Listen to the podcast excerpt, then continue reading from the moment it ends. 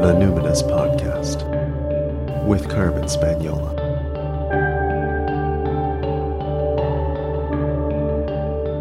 Hi there, and welcome to the Numinous Podcast, where we have interesting conversations with everyday folks about the mystery of life. I'm your host, Carmen Spagnola, joining you from the lands of the Lekwungen speaking peoples. Those are the Songhees and the Esquimalt First Nations, colonially known as Victoria, BC, Canada. This is part two of our seven episode mini series on planetary magic and propitiation. We began on a Sunday with Eliza Robertson talking about the sun, and here we are on a Monday, and I'm speaking with Bronwyn Simons about moon magic and wisdom. Bronwyn and I both live on Vancouver Island, even though we are a few hours apart. Still, we're both island gals, and I really enjoy following Bronwyn on Instagram. I've learned so much from her about, well, just so many different aspects of astrology. But as soon as I had the idea to do a series on planetary magic, I knew I wanted her to speak about the moon she just really embodies what she calls lunar consciousness, at least for me. Well, actually, she'll tell you how her makeup astrologically, she's made for this. She was made for this episode. Bronwyn is an award winning astrologer with extensive teaching experience who also brings mediumship skills to her work. And she's very generous and eloquent in her teaching. And I'm delighted to share this conversation with you now. And at the end, I'll tell you how you can work with Bronwyn and the moon this summer. But for now, enjoy so great to have you on the show, Bronwyn. Thank you for saying yes to being here. I'm going to ask you the same question I ask everyone. What identities do you lead with? Mm, it's it's such a good question for for me as a mercurial person. We were talking about this before I came on. With Gemini as my ascendant, Mercury is my ruling planet, and that word mercurial really applies because my lifetime has kind of been a lifetime of shifting identities. And I think what's prominent right now in the midst of my second Saturn return is leaning into identifying as an elder and everything that that carries with it. I'm first generation white lady on native land here in Qualicum Beach. Uh, I'm autistic, which I'm just starting to be more out about. So my awkwardness is my superpower. And I'm a spirit worker. So I think those are those are the the pieces that are right up there right now. Elder is the big one. Beautiful, exciting. You know how excited I am about elderhood. Can't wait to be there myself. Always grateful to have eldering. So, this is very exciting moment for me. So, you're here to lead us through what you call the gateway, the, mm. the relationship with the moon. I would love for you to say more about how the moon is the gateway to, well, to what? Yeah, to understanding of um, cyclical time. And understanding cyclical time is really the key to learning or being initiated into the wisdom of astrology. And it's very, it's a very different worldview or mindset than what we are what we learn or what we're indoctrinated into in this culture, which is very linear, linear very solar, with um, always the concept of timelines. And the moon teaches us about repetition and spiraling and the equal balance of light and dark that is really the rule of all of nature. And because she cycles so rapidly, as we are being initiated into astrological knowledge, and this is one sense in which she's a gateway, she teaches us what those cycles that we also see in the planets, because the planets, of course, have phases and cycles. Um, she teaches us that she teaches us to embody those cycles because of that rapid movement. So we we have a full Saturn cycle in 30 years. I was just referencing my Saturn return. We have a full lunar cycle in 30 days but we go through similar experiences with each of those cycles. So she teaches us how to cycle and mm. how the bigger natural cycles in our lives. Mm, it's beautiful to think of the moon in that kind of way. Now, I notice you're using she, her, and I have always been brought up to think of the moon in a, a female as female or having um, being more woman identified. I know there are other cultures where the sun is gendered yeah. as woman and the moon is gendered as man. And I'm most of the astrologers I'm around seem very fluid in gender, or at least, you know, uh, uh um, are not too bound up on whether or not a planet or a heavenly body is supposed to be coded male or female. I'm just curious, how do you hold gender with the moon? Uh, I think this is a really important question. And yes, many different cultures and different individuals handle this in different ways. I think it's really just as with our own gender identity, it's um, that's really interesting with the moon because yes, our culture does view her um, even even Western astrology. Um, when we go back to the roots of Western astrology, um, the moon is now associated with mother, but hasn't always been. Mm. So I choose, and I do choose those pronouns consciously for her. I think more because of my own lunar placement and my own identities. And these planetary archetypes transcend human choices around gender. And I love that there's so much work being done now to uproot the the sticky and unhelpful connections of our society's ideas about gender to the way gender is used in astrology. Because in traditional astrology, the planets are gendered, but there can be really different ways of thinking about that that aren't attached to human gender identities. So, mm. long short, I think this is a choice that each of us can make for ourselves with the moon and with each of the planets, where it lands for us in our conception of the whole spectrum of gender, where it lands for us in our own chart and our own way of being, and the way that we as individuals express different aspects of gender in our own lives, and where that lands for us. So I would encourage you and, and everyone to not just take the traditional view and assume a certain gender for a planet, but really think it through. Where does that land for you among your own identities? And wh- how do you choose to integrate that? And especially with the moon, because she is the impacts of our early experiences, she is our emotional body and how we somaticize emotions. She is the holder of memory and she does hold that place in the chart of primary caretaker, which for many of us traditionally has been the woman, but of course isn't always. Um, and that, with that come all of our ideas about what mother is, but you know, it can be the whole range of experiences. But because of that intimacy of the moon being the closest celestial body and expressing those very intimate parts of the self. Like when you notice somebody's natal moon, you know how they need to be taken care of emotionally. Mm. So, because of that, I think it may be even more important to think that through for yourself and what that choice is and different moons in different people's charts and different ways of feeling that in your own chart might be gendered in really different ways. The truth is, we don't have the language yet. We really don't have the language yet. And it gets um, jumping ahead to the rage question at the end of the podcast. Um, no, but I'm looking forward to a time when we can talk more fluidly about these topics because we have more expansive language.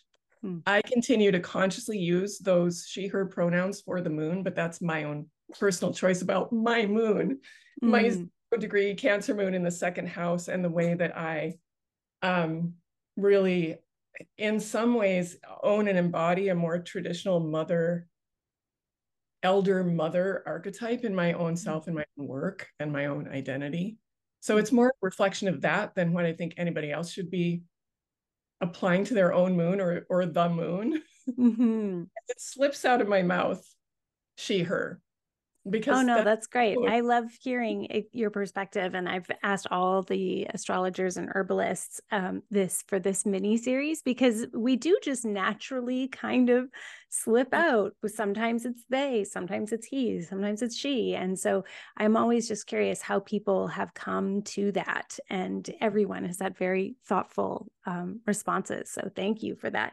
Can you tell us more about um, maybe before we go into like this is what the moon represents and the associations we'll get into that but can you tell us about your relationship with the moon when did Mm. you know that this was going to be such a significant relationship for you Yeah, I love this question. And actually, whenever I teach workshops on the moon, it's one of the questions that I lead with is I ask people to think about a significant memory in which the moon plays a part, because we all have those memories, usually early memories.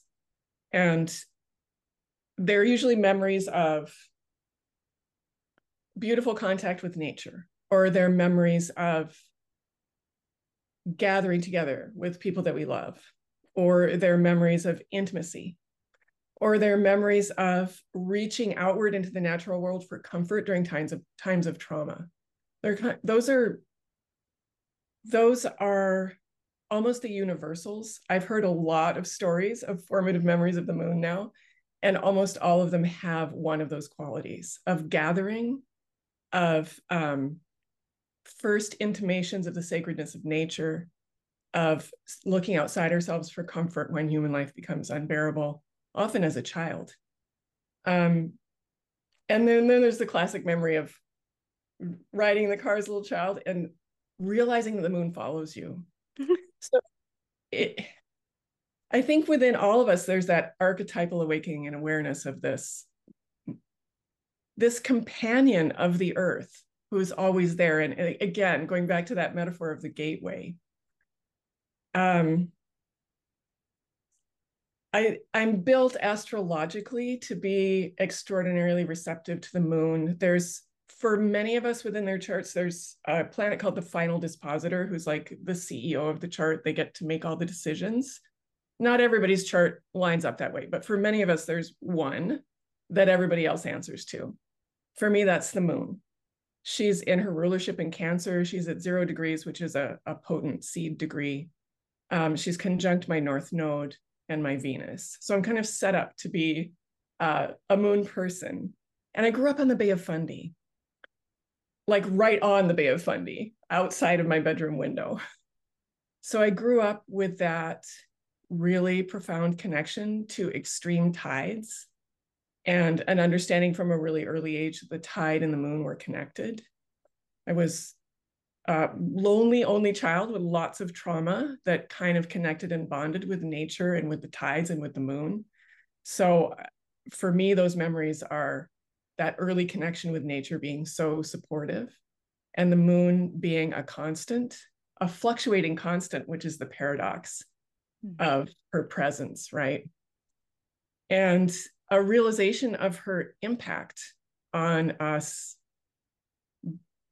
literally the way that she moves the tides and spiritually metaphorically the way she holds that um, presence and witnessing that i think we often feel that's so hard to describe. When we see her we feel witnessed by something we can't really name or put our finger on. So she's been a presence for me. This is the she too because in many ways i wasn't mothered very well. And she was my mother.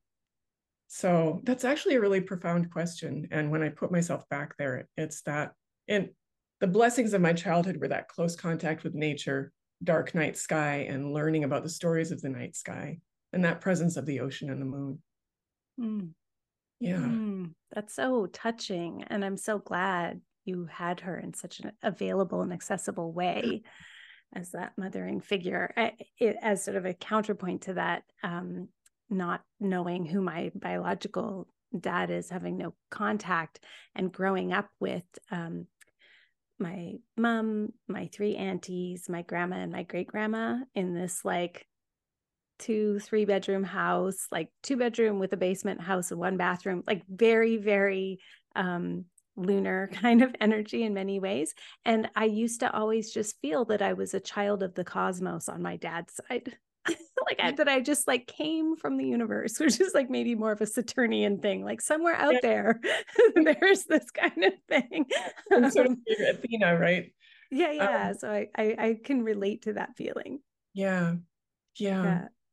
So okay, if you were introducing the moon to somebody in terms of planetary propitiation, magic, we're doing astro magic, and you were like, okay, this is what the moon represents in astrology.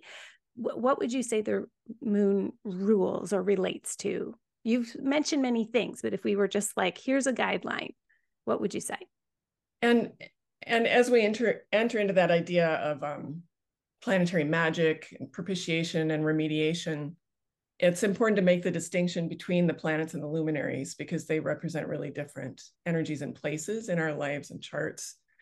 Um, so the luminaries, of course, being the lights of our life, the sun and the moon, and the moon holding lunar consciousness, the sun holding solar consciousness. The best way to express that is to think about when we walk outside in the daylight and look about we see the edges of things we're able to name things. We we see the details of things really clearly and the places that separate things are very very clear and we can navigate really easily with our um, with our obvious senses right? Mm-hmm. navigate with our vision. Walk into the same landscape at night and everything has lost its edges. We can no longer clearly define or name or even see individual things. Everything has merged together. And in order to navigate, and here's here's um, a piece that I recommend that people do in order to engage with lunar consciousness, is to go outside and into a familiar landscape on a very dark, say, new moon night, and just find your way around and embody that difference between lunar and solar consciousness. So it's an awakening of a heightening of the senses because we need to rely on more than our vision. It's an acknowledgement that things in our environment are always changing, that they're shape shifting, that that edges are not uh, a guarantee, that there's different approaches to the way that we move through the world, and the the black box of the brain does different things mm. at different times. Um,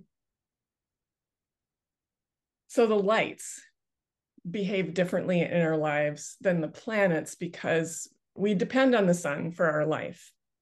Uh, the moon holds that intimacy of our life on earth. So when we work with these as archetypes and think about engaging in magic with the sun and moon and engaging in propitiation or remediation is eh, not so much necessary because these are our life givers anyway. Hmm. So I think of being in relationship with the moon. How do we deepen that relationship? So, first thing, just be with, be with her, be with the moon. Even without knowing your natal moon, just get outside every day and try to find her in the sky even just doing that for one lunar month, that exercise of trying to find her in the sky, because she will surprise you.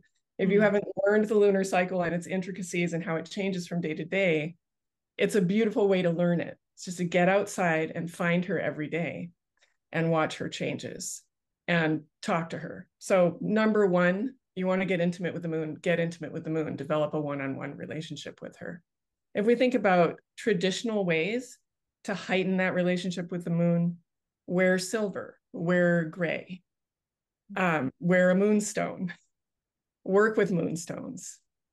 Um, lunar herbs, oh, sandalwood is something that I've been really enjoying as a, a, plant that connects us to the moon. There are lots of lunar herbs, and I'm sure there's other people that can speak uh, with more expertise on that than I. But I've been diffusing sandalwood uh, not only does it help us to enter into that lunar consciousness and dream state and heightens our intuition, which belongs to the moon, but it's a way of honoring the moon. Create little altars to the moon at the at the lunations, at the the new or the full moon. this is such an important, I know this is a really important practice for you too, Carmen, that through building, mm. a connection to, to the divine, to the archetypes. So this is something I do monthly is create a moon altar. And know your natal moon after you've done all of those things. Know your natal moon and understand uh, that you can use the qualities of your natal moon to more deeply understand the transiting moon. So those are some starting places. Uh, some people like to make infusions with the moon. I think this is something that I would encourage you to do when you have advanced a little bit in your understanding of how the moon in relationship with all of the other planets affects the energy in every given moment. Because when it comes to making uh, potions or making um, talismans, the idea with that is that you're capturing the essence of a moment. So having just a little more wisdom and knowledge about what exactly you're capturing mm. is really important. Uh, not to discourage people from going out and making your full moon water if that lights you up. I think that's beautiful, but it's also really helpful to know what else you're capturing with that. Because she translates the light, right? Mm. This is this is a uh, from the ancient astrologers. This idea of translating the light actually has a specific technical meaning in traditional astrology, but I like it as a metaphor for the again the gateway role that she plays in our lives. She is taking the light of the sun and all of the other planetary and stellar lights in the sky, holding them within herself and assimilating them, digesting them, like pre digesting those lights for mm-hmm. us. We can't look straight at the sun, but we can look at the raw sunlight directly through the face of the moon. And all of the other stellar and planetary lights reflected through her, too. So technically we can use that in, in our astrology, but just knowing that idea, I think also brings us back to her purpose in our lives, which is to make those archetypal energies m- more real and bringing them into a human scale and making them mm-hmm. available to our individual consciousness and our individual dream time. Just as a caretaker will prepare food for an infant, whether you're preparing it through your body or preparing it with love with your hands. You you aren't just giving adult food directly to an infant. It would be too much. It would overwhelm the system. Just like that solar light and even some of the archetypal light of the planets it's too much for our human psyches to take in. The moon translates that light to us so we can understand it absorb it hmm. and work with it that's just part of the magic that she delivers that mm. ability to bring those archetypes down to a level where we can hold them in our bodies and psyches I love that you're bringing up archetypes because there are different archetypes of the moon because she has these different lunations she has different phases so yeah. there's so and I, this is one of the reasons why working with the moon it, it is like a pretty fun and um, on the one hand easy but on the other hand really expansive place to start mm-hmm. with our planetary magic because there's just so many different aspects to her. And mm-hmm. like you say she cycles really quickly. So in like a season you know you could have had like some pretty good practice at oh, yeah. what is the different quality between dark moon new moon you know balsamic that kind of thing. So would you since since this is so unique to working with the moon would you mind taking us through the, the major lunations and different archetypes that that could kind of speak to her different faces? I would love to. I would love to. This is a passion of mine is working with those phases of the moon. Um, just a word about phases. This again also is a cultural thing but there are as many phases of the moon as there are moments in in her cycle and we can define that lots of different ways. In our culture and in our astrology we take on that idea of um, quartering the circle right? Which is putting the cross of matter together with the circle of spirit and defining time and and um, defining space with those two symbols. So we do the same when when we work with the phases of the moon but I, I just think it's important to know that that this is one really beautiful really valid way of working with her changes over the course of the month, but there's lots of different ways to do it. So we recognize eight major phases of the moon. So we take, um, of course, the new moon is the beginning, the new moon being when the moon and sun come together. So the moon isn't creating these phases by herself, it's a dance mm. between the sun, the moon, and the earth. So it's interesting to think of it in that light because it's you might hear my dog snoring if there's background it's my pug. she snores and sometimes people are put off by that but it's she's snoozing and having dream time. That's perfect pug. It's perfect. Very much part of my world. Hmm. so 29 days to get through that lunar cycle uh the phase cycle which starts when the sun meet when the moon meets the sun right? The the sun takes of course 12 months to go through the entire zodiac. The moon takes just that one month so she's lapping the sun. So once a month she's lapped around and met up with the sun. That's the new moon. It's the luminaries coming together. The moon in the lap of the sun the, the moon in the inner sanctum. They're whispering secrets together and, and making the plan for the coming month.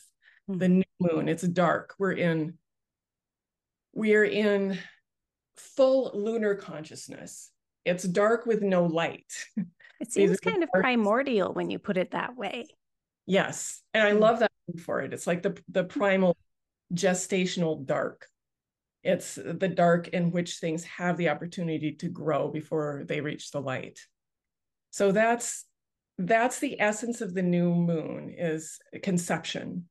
It's that dark and fertile space that allows for conception, which is something that happens outside of consciousness, away from the light in mm-hmm. that primal darkness. So we get to repeat that creative cycle every month that begins in that primal darkness and begins with conception. Um, I've developed a set of questions called the lunar keys, which are questions for reflection for each of the major phases that I think help us to connect with that archetype and that energy of each phase. And the one for the new moon is what is being conceived. I think in popular astrology, there's a lot of emphasis on manifesting with the new moon. And it's gr- great. I'm all about that. I think we can definitely use her cycles for goal setting and for getting the things we want in life. But before that, there's dropping into the mystery and asking, what is beginning in my life? Because that's really mm-hmm. what that what that's about. For anybody who has had the experience of physically conceiving a child, we know that that usually happens without our conscious awareness.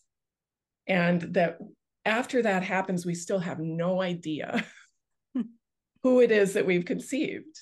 There's so much that's still hidden. And that's really the essence of the new moon. Something is conceived, we don't know what yet. As she takes light, we'll know more and more. Well, when I say no, I mean we know, the body knows, the deep heart and mind know, but the conscious mind doesn't know. The solar aspect doesn't know. So next is the crescent moon. She's taken a little bit of light and there we can start to to to see what's developing. So this is um this is kind of that moment when when the plant bursts out of when the seed breaks apart mm-hmm. maybe hasn't emerged from the earth yet but you get those two little first leaves and there's an emergence. The light emerges and that's the energy that that crescent moon carries is an emergence. We start to see what it is that has been conceived and begin to be able to define it what is emerging is the question that we can reflect on during that phase. The quarter moons, okay, and there's confusion with the naming here because when we look up in the sky, we see half of the face of the moon. So sometimes people say half moon. It's actually the quarter moon because it's one quarter of the way through the cycle, 90 degrees from the sun. So in astrology, that's called a square aspect, very dynamic. So, what happens when you look up in the sky and see that sharp line on the moon? It's going to be one of the sharpest days of the month. It's a day of choice. When the moon gets to that point, she's half light, half dark. She's going either darker or lighter from there. And it's usually a time when we can think about what needs to be adjusted. If we think about the growth cycle, it's like when we have to start to pull out some of those seedlings because there's so much has grown. Mm-hmm. And we have to make those hard cutting decisions And you will notice this if you start your lunar observance and you notice those days, look at that sharp edge. It's the only time we see a sharp edge on the face of the moon. And um, you'll feel that sharpness in your life that day. Yeah, it's time to cut through something and make a decision. So we can ask what needs adjustment. The first quarter is different than the last quarter because it's adjusting at the beginning instead of adjusting towards the end. So in real time, this is only a weekend. Next is when we see that ripe moon. She's not quite full. You look up, you're like, oh, it's a full moon. No, it's not quite.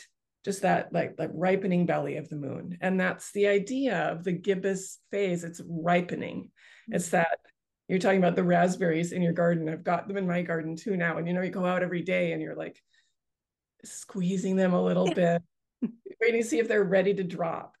Mm. So gibbous, now you can hear Pearl.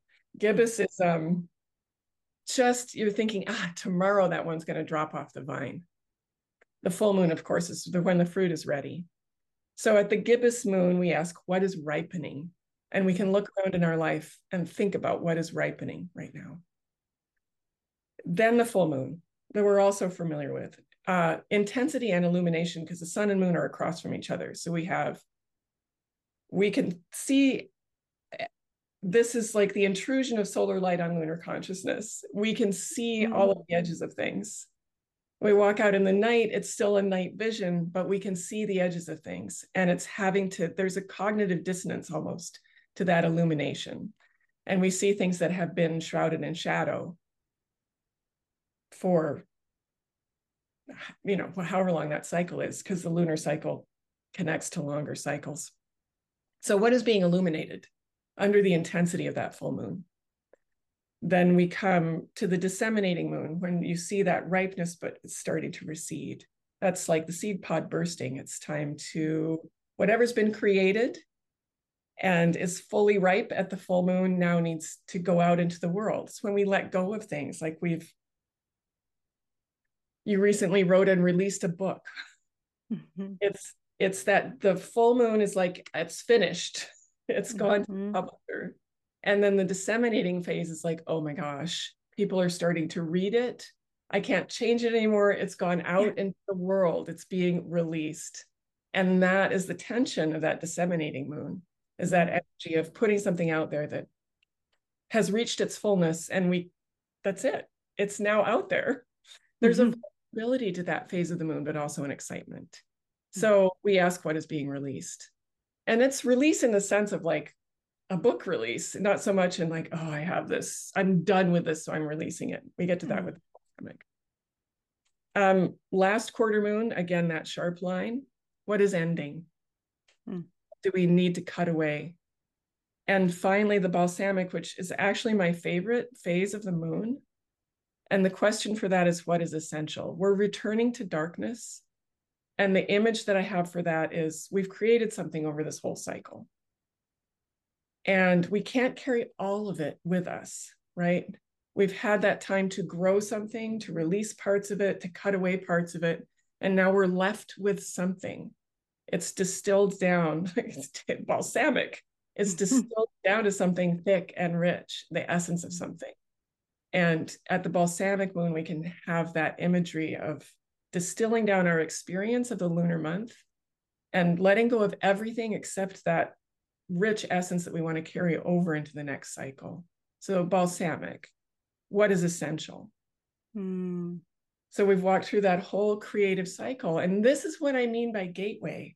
If you understand each of those phases of, of the cycle, it each planet walks through those phases in their own um, time.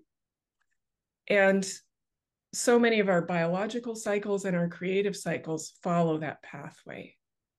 And we've been sold a line in our culture that it's all about between the new and the full moon, that mm-hmm. that's the only part of the cycle that we're interested in is when we're gaining, when we're mm-hmm. growing, when we're striving for completion.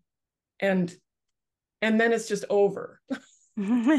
You're supposed to, without any rest, without any release, without any time to darken and deepen, you're supposed to jump into the next cycle. It's not how nature works, not how the moon works, not how we work.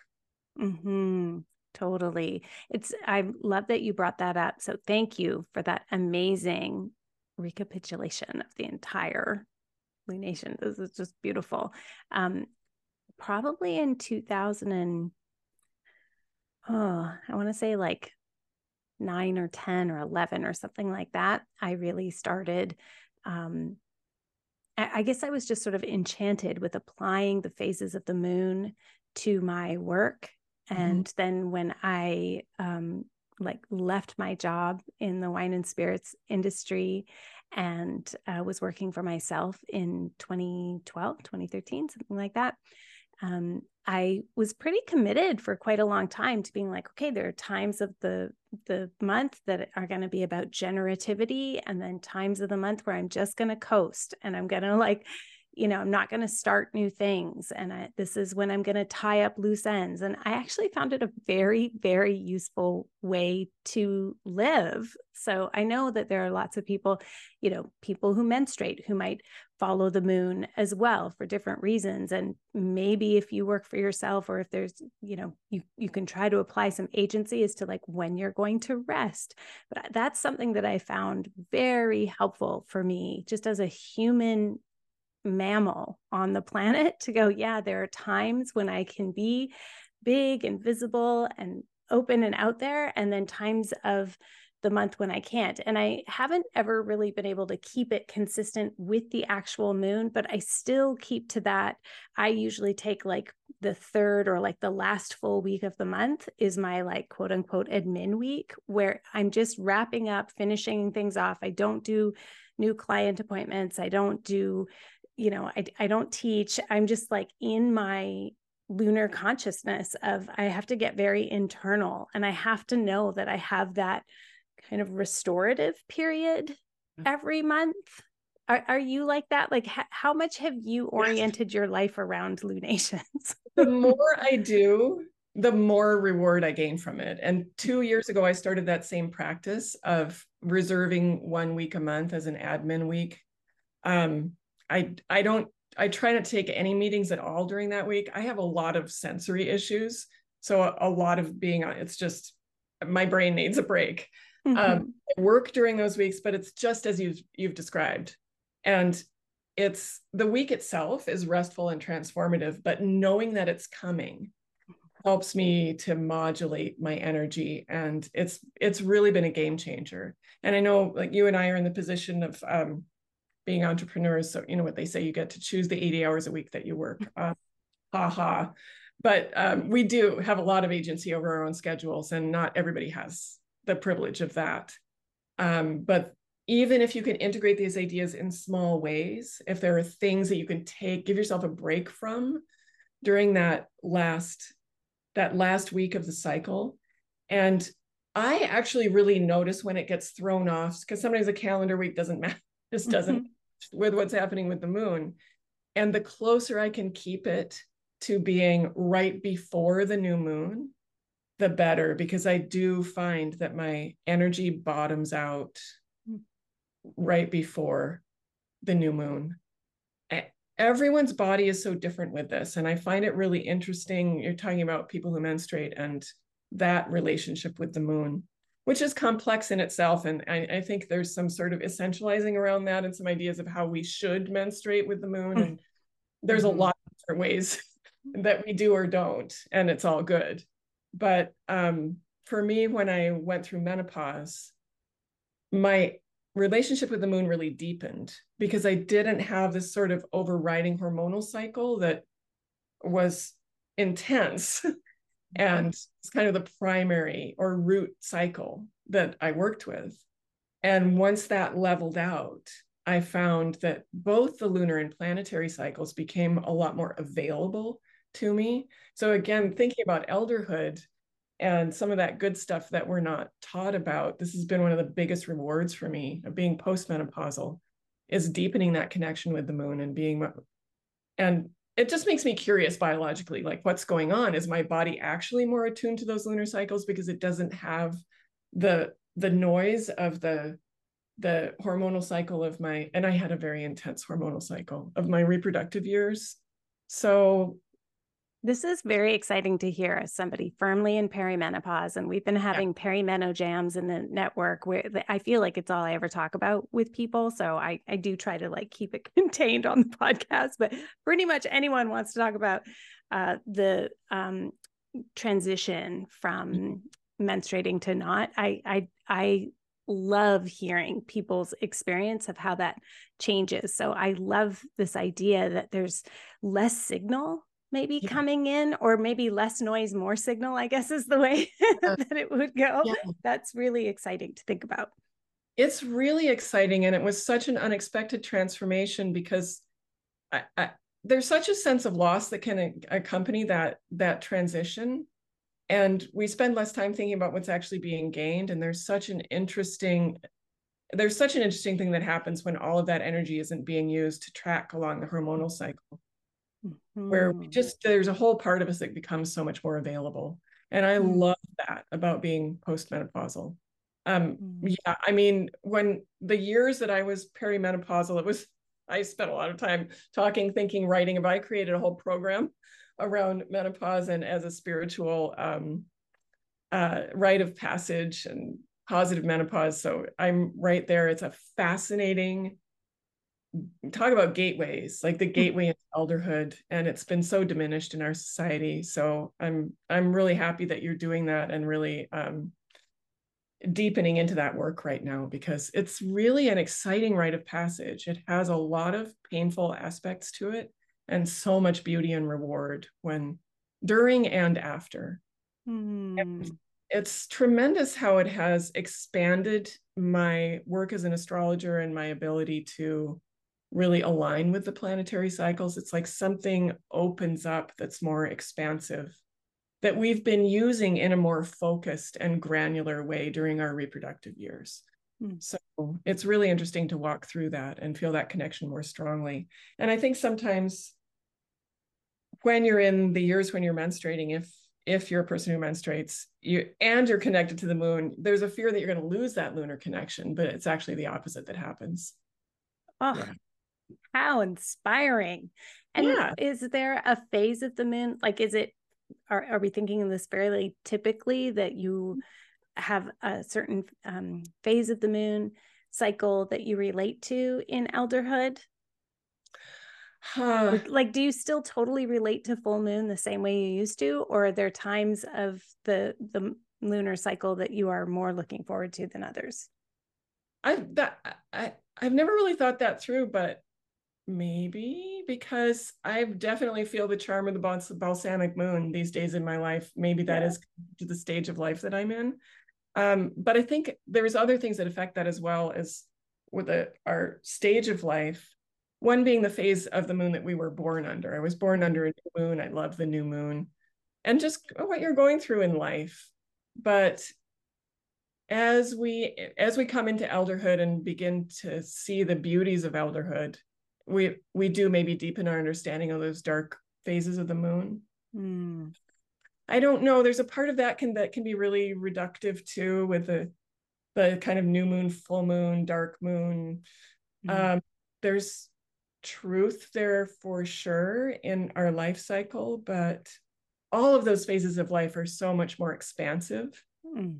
than than just relating them to one one hmm. phase of the moon mm-hmm. and come in at different levels of maturity into their lives as well and it's interesting to see how that tracks with with lunar um, with the the lunar phase they were born under mm. but in general i think yes i think yes that i have uh, a greater appreciation of that the last quarter moon's always tough but i love a good balsamic moon Mm-hmm. that sounds great. My my kiddo was born under a balsamic moon, and so I I have this strong sense of like what kind of personality that's like or h- how they straddle different worlds or how they're always kind of like between things and so um, I I am charmed by and allured by balsamic moons, even though I personally have felt the most resonance with new moon. I think yeah. I was born in first quarter, but I have to double check that. But I I have found I can access that lunar consciousness and the part of me that um I feel is like my most spiritual self, my most intuitive self, my wisest self. I, I feel like my dreams are the most prophetic. I really do feel kind of like a stereotype where just I really get into new moon. But um, certainly looking forward to appreciating the charms of yeah. balsamic and even like that that last quarter. What are some of the rituals that you personally like to do if you eh, you know so you've talked about these different phases and so there would be different rituals that you might do at different times. What are some of your go to like if you were like okay new person who wants yeah. to be doing astro magic here's what you should have in your toolkit for rituals to work with the moon. Um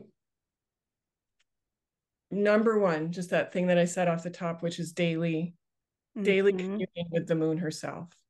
And then on top of that, I would add an altar building practice where you take the new moon and create an altar for the new moon on the, you know, sometime in that three days. Okay. Each phase is about a little bit more than three days.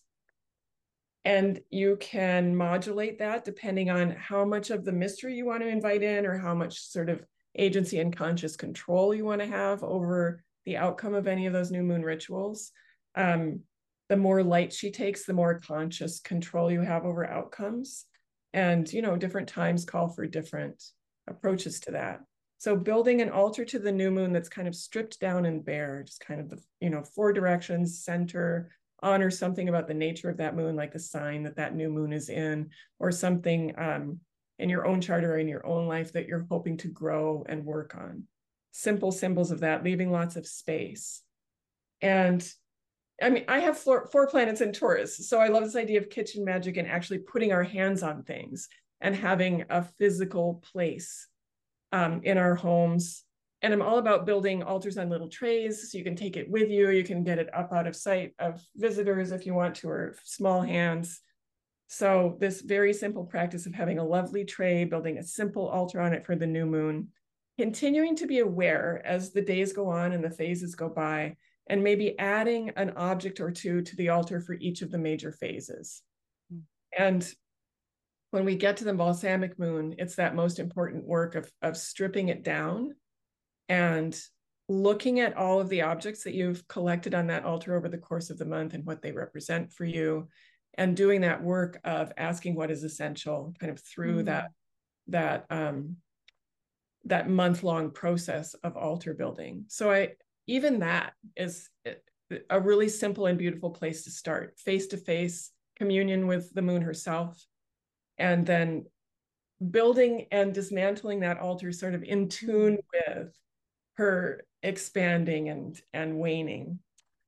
And then releasing it cleaning it up making everything you know refreshed and cleaning the tray and washing your crystals and all of that in time for the new moon started all over again. Mm. Um, new moon practices of bathing, bathing in the ocean, taking a salt bath, purification rituals, whatever that means to you, that balsamic new moon time, like you said, that we're straddling the time out of time between worlds, between phases, between cycles, to honor that very simply with decluttering, cleaning, um, certainly cleaning your altar in sacred spaces, cleaning your body in a ritual way, or bathing in the ocean or some kind of living water. Uh, for either the balsamic or the new moon is a really beautiful way to connect.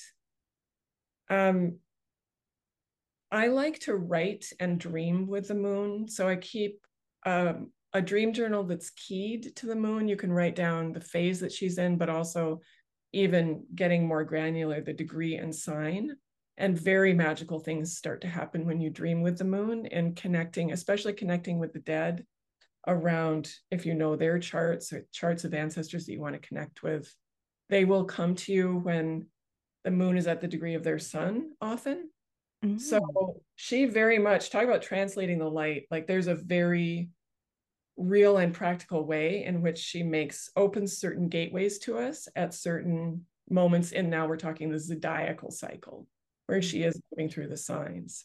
So that dreaming with the moon can be very complex, or it can be as simple as inviting a dream for the new moon, what wants to be conceived in my life, inviting a dream for the full moon that is what do I need to see Mm. and accessing your lunar consciousness that way. Um, moon magic is it's a great place to begin to practice magic because once we venture into planetary magic it's the precautions become more and more important as we work with bigger and bigger archetypes with longer and longer cycles and and intense transpersonal impact. Practicing with the moon is almost has this like childlike quality of like not much it, with the exception of eclipses really mm-hmm. not much harm can come to you playing with lunar magic.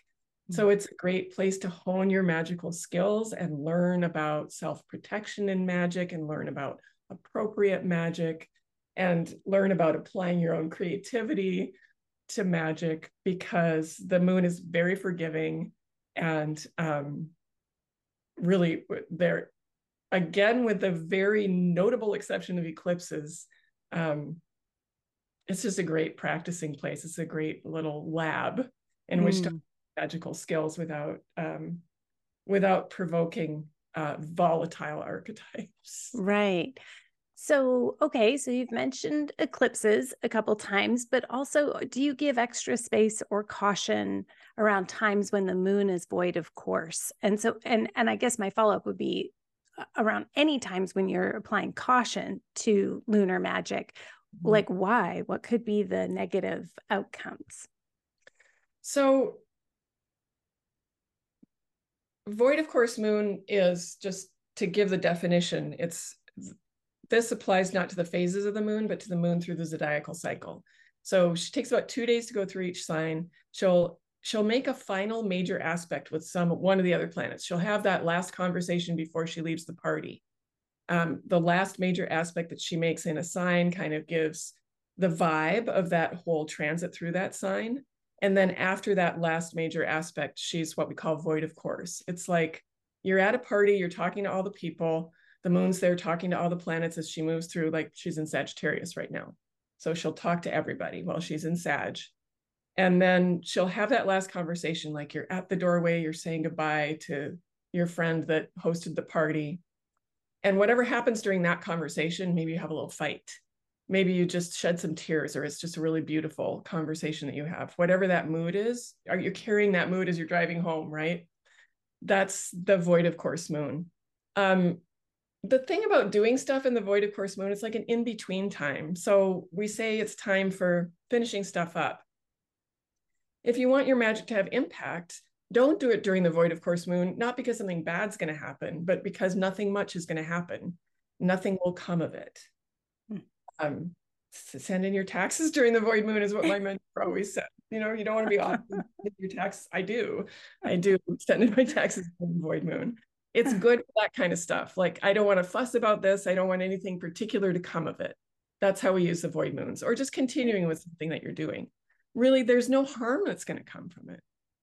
Um, one of the uh, one of the uh, things that happens to us is, as we become astrologers, is we kind of get it's an occupational hazard to get like overly concerned with whatever transits are happening and kind of over schedule yourself and get overly worried about the impact of certain transits. The moon is a really important indicator. She's a trigger of other bigger transits. But, and you can, I think to answer your question succinctly, with the exception of eclipses, there's not much harm you can do with lunar magic. And that's why it's a good laboratory. Hmm. I mean, as long as you are exercising your common sense magical cautions, which is part of the wisdom that you always share too. So anybody who's listening to you is going to know already because yeah, it's I that's such a valuable part of the wisdom that you share Carmen is that just the common sense and yet very esoteric approaches to ritual ceremony and magic that keep us safe.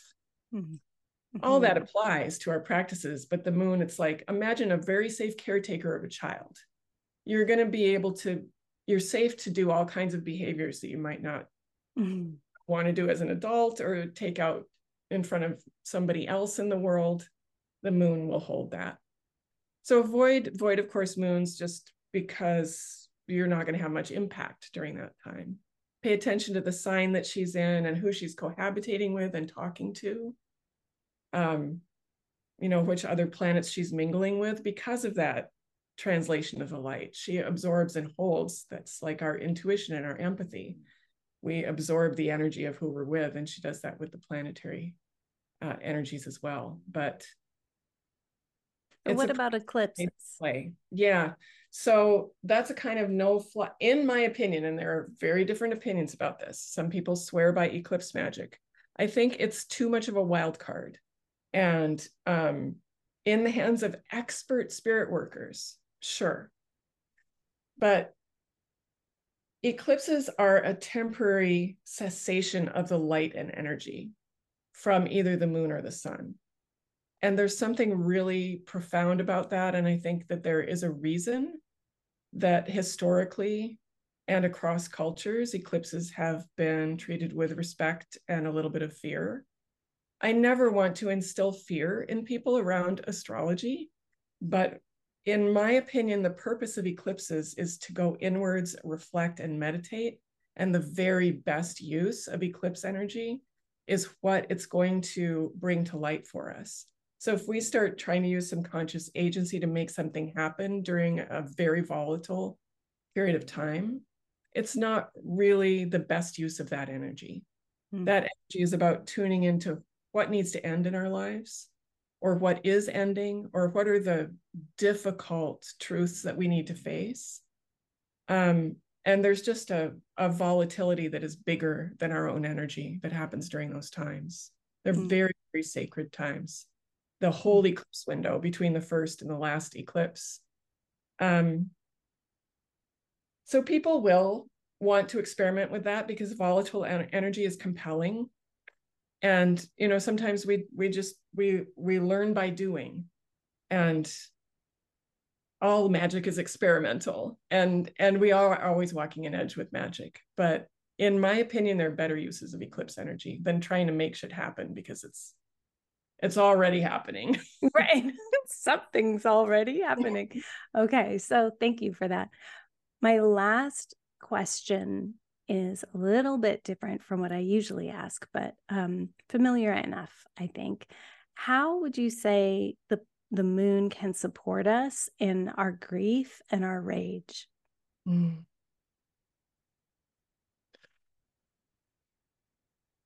The moon is enduring and ever present. And the paradox of that is that she's always changing. And I think she can can you hear Pearl snoring? Oh, you must be able to hear her now. it's always the background in my life. Um, this is almost, I almost don't have words for this, but there's something about bearing witness in a way that's both deeply empathetic and also kind of stoic that that presence of the moon has. She bears those craters on her face that are the evidence of so many impacts over the course of her geological life and she holds that place in our heart that carries those impacts of the things that have hit us hard and she's always there to witness us. So I think it's that power of ever changing presence and always being carried out of the darkness into light, always being carried out of the light into darkness. Just the reminder that that's the nature of our lives here. It's inexorable, it's kind of terrifying, but it's also incredibly beautiful and comforting to have that validated by something that's so far away and yet so close. And she is capable of holding all of it. Going back to those early memories that I was sharing, you know, the humans around us are are full of their own grief and rage and and foibles and failings. And even even nature can feel like she fails us sometimes. But that stoical, ever present face of the moon reflects both the hopelessness and the deepest hope, I think, that we have, and holds that. So it holds us in that place of paradox, which is um, kind of the essence of these times too. That what we what we are facing is unbearable, and yet we are the ones that are here to bear witness and to face it. And something about seeing that reflected at such a great distance, but yet so close. I don't want to call it comfort, but it's something like comfort. Mm-hmm. Mm, that's beautiful. Ah, oh, thank you, Bronwyn, for leading us to this place that's so well, it just feels so lunar. Right. I feel very in touch with lunar consciousness right, right now. We're both crying. Yeah, both wet and yeah. yeah, it's beautiful. I really appreciate you being here to share your wisdom. I wanted to have you on for a long time. I think this was the perfect, perfect venue. So thank you so much for being on the show. Thank you so much. It was just a pleasure, such a deep pleasure to be here and share this with you. I love listening to Bronwyn. If you want to learn more from her, Bronwyn is leading a live round of her signature program, Light of the Moon, and the live round is starting July 17th. But it's this very cool hybrid system where you could buy it right away and you'll get these eight recorded modules that you can dive into immediately. And then you can join into the flow of these four live weekly calls starting with the new moon in July. So I love, love, love that hybrid system. Might adopt something like that myself in the future. sounds so great. I also would like to thank SJS, who left a review on Amazon for my book, The Spirited Kitchen. So, big listener shout out to SJS. They gave my book five stars and they said, I love this book so much. Recipes, lore, and more for the hedge witch in all of us. A fun read and even more fun to practice from. Five stars to you, SJS. That was an awesome review. Succinct. You just, you nailed it. Three lines. So sweet. I love it. Thank you, thank you, thank you so much. Thank you to everyone who's leaving reviews on Amazon, um, on Goodreads, on Thrift Books, wherever, or, or Chapters Indigo, wherever you purchased. Uh, reviews make such a difference in the life of book sales. So, really appreciate that. The Numinous Network is where we cross pollinate concepts from spirituality and neuroscience, attachment theory, polyvagal theory, trauma recovery, collapse awareness. I swear there's a through line there, and you only have to spend a short while with us to see it clearly.